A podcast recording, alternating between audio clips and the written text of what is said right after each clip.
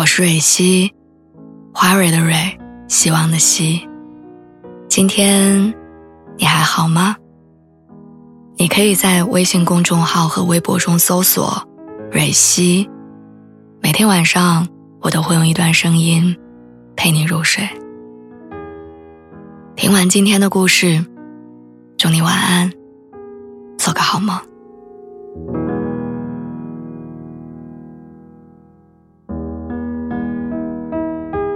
这是我独自对抗世界的第二十六个年头，也是我特别特别特别想恋爱的第一年。我还记得去年十二月那会儿，我身边很多朋友都阳了，一个一个的在家休息。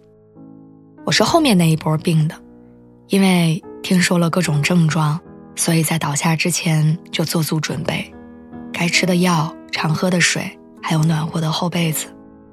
哪怕半夜浑身酸痛，也咬牙挺过来了。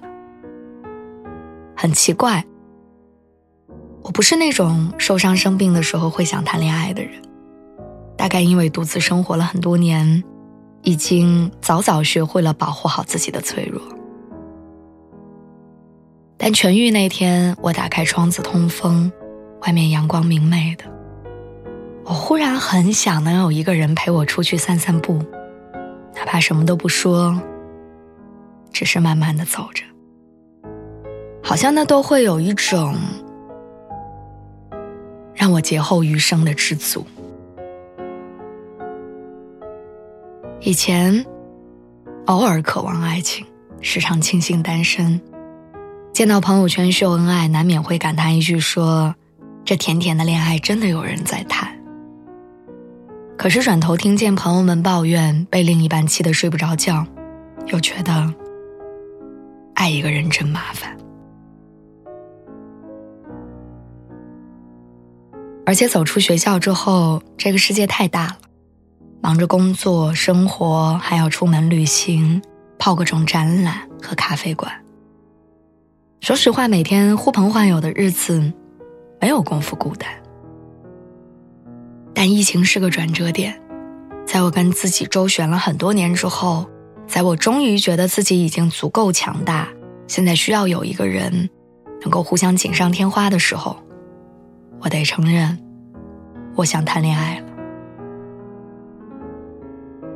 有句话说，我们未必时时都要恋爱，但我们大家其实都需要爱。哪怕人跟人之间讲求一个缘分，但缘分不会凭空落地就落到你的头上。如果你相信世间必定存在对的人，那为了遇见他不停的尝试，怎么不算是一种勇敢呢？于是我抱着说什么都得爱一回的决心，重新校准了自己的心态，开始频繁的交友、约会、相亲。这一年，我玩了无数次的剧本杀，微信好友的数量越加越多。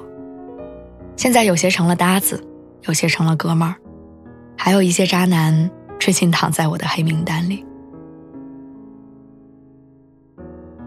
飞盘流行的那段时间，我跃跃欲试的报名，回来肌肉酸了一周。我当时认识了一个男孩子，可惜聊过之后发现三观不合，最后不了了之。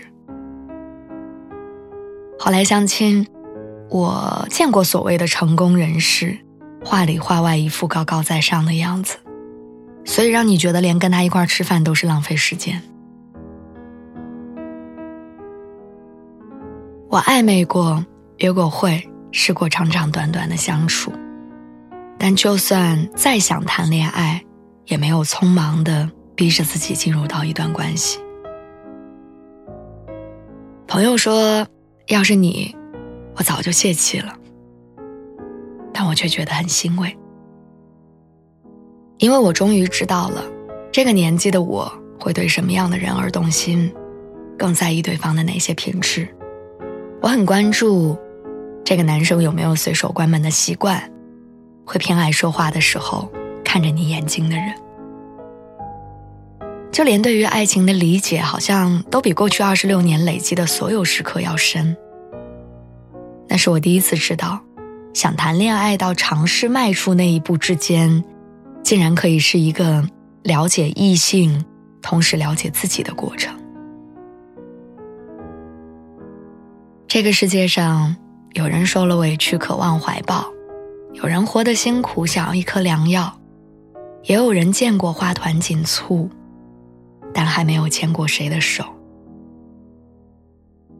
其实，越是单的久的人，想谈恋爱的心和为了遇见所做的努力。就越让我觉得珍贵。我想知道，全心全意的爱一个人，胃里是不是真的会像千万只蝴蝶在飞舞？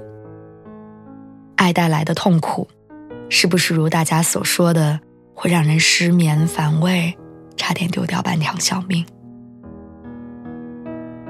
比起找一个人陪伴，我更希望走进一段认真的亲密关系，然后有机会把二十六年来。一切因为懵懂和错失的体验，全都补回来。我还记得年初的时候，我在一个评论区回复过“接脱单”。等到了年底，我又找到了当时的留言，写了一句“接明年脱单”。说起来前前后后就是两句玩笑话，但只有自己知道。我是在多么努力又执着的寻找着爱，虽然难免会沮丧，会在跟朋友的聊天对话框里打下这人到底藏哪儿了。不过我从来没有对自己或者爱情失望过。不是说吗？智者不入爱河。智者我当了很多年了，现在。我就想要心无旁骛的冲着爱里面奔跑，然后一个猛子扎进去。